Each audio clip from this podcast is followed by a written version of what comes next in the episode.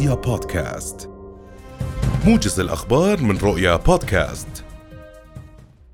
واصلت إدارة مكافحة المخدرات جهودها الأمنية والتحقيقية وعملياتها النوعية لملاحقة تجار المخدرات ومروجيها حيث أحبطت عملية لتسليم المخدرات وألقت القبض على تاجرين تورطا بها. وقال الناطق الإعلامي باسم مديرية الأمن العام إنه وبناء على معلومات وردت لإدارة مكافحة المخدرات حول شخصين من المشتبه بهما بقضايا الاتجار وترويج المواد المخدرة. جرى تحديد مكان أو مكان كانا ينويان تسليم مخدرات فيه بإحدى مناطق شرق العاصمة. وعند محاولة القبض عليهما أطلق أحدهما النار باتجاه قوة أمنية وفر من المكان ليتم إلقاء القبض على أحدهما. فيما جرت مطاردة الآخر وتطبيق قواعد الاشتباك معه وإلقاء القبض عليه. قال مدير عام دائرة ضريبة الدخل والمبيعات الدكتور حسام أبو علي إن الإصلاحات الضريبية التي نفذتها الدائرة تحقق العدالة الضريبية وتخدم المكلفين الملتزمين وتتماشى مع المعايير الدولية في معالجة التشوهات والاختلالات والثغرات في التشريعات الضريبية. وبين أبو علي أن هذه الإصلاحات تهدف لمحاربة التهرب الضريبي ومعالجة التجنب الضريبي أيضا بما يساهم في التسهيل على القطاع الخاص وعلى المكلفين كافة. أعلنت وحدة تنسيق القبول الموحد في وزارة التعليم العالي والبحث العلمي أسماء الطلبة المرشحين للقبول في المقاعد الشاغرة في تخصصات الطب وطب الأسنان ودكتور الصيدلة والصيدلة في الجامعات الأردنية الرسمية.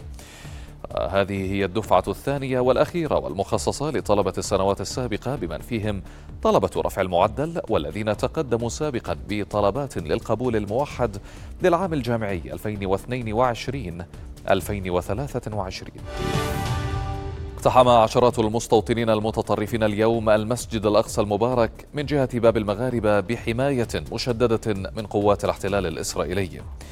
ونفذ المستوطنون جولات استفزازية وأدوا طقوسا تلمودية في باحات الأقصى أمام بابي الأصباط والقطانين وفي المنطقة الشرقية منه. ويحاول الاحتلال من خلال اقتحامات المستوطنين شبه اليومية فرض مخطط لتقسيمه زمانيا ومكانيا في وقت تتصاعد فيه حدة هذه الاقتحامات خلال الأعياد اليهودية. تواصل قوات الاحتلال الإسرائيلي اليوم تشديد إجراءاتها وحصارها العسكري لنابلس لليوم التاسع على التوالي. وأفادت وكالة الأنباء الفلسطينية أن قوات الاحتلال أغلقت حاجز حوارة جنوب نابلس للخارجين منها صباح اليوم كما تواصل إغلاق حاجز دير شرف غربا بالسواتر الترابية والمكعبات الأسمنتية.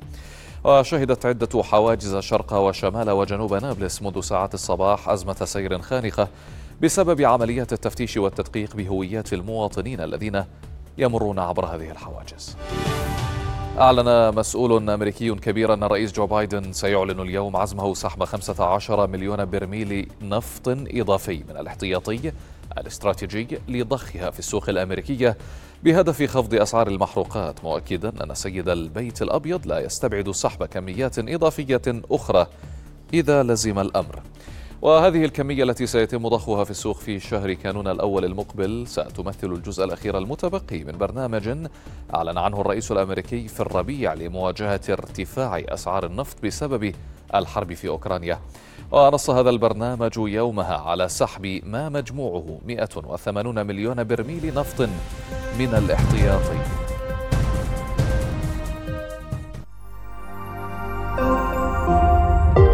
رؤيا بودكاست.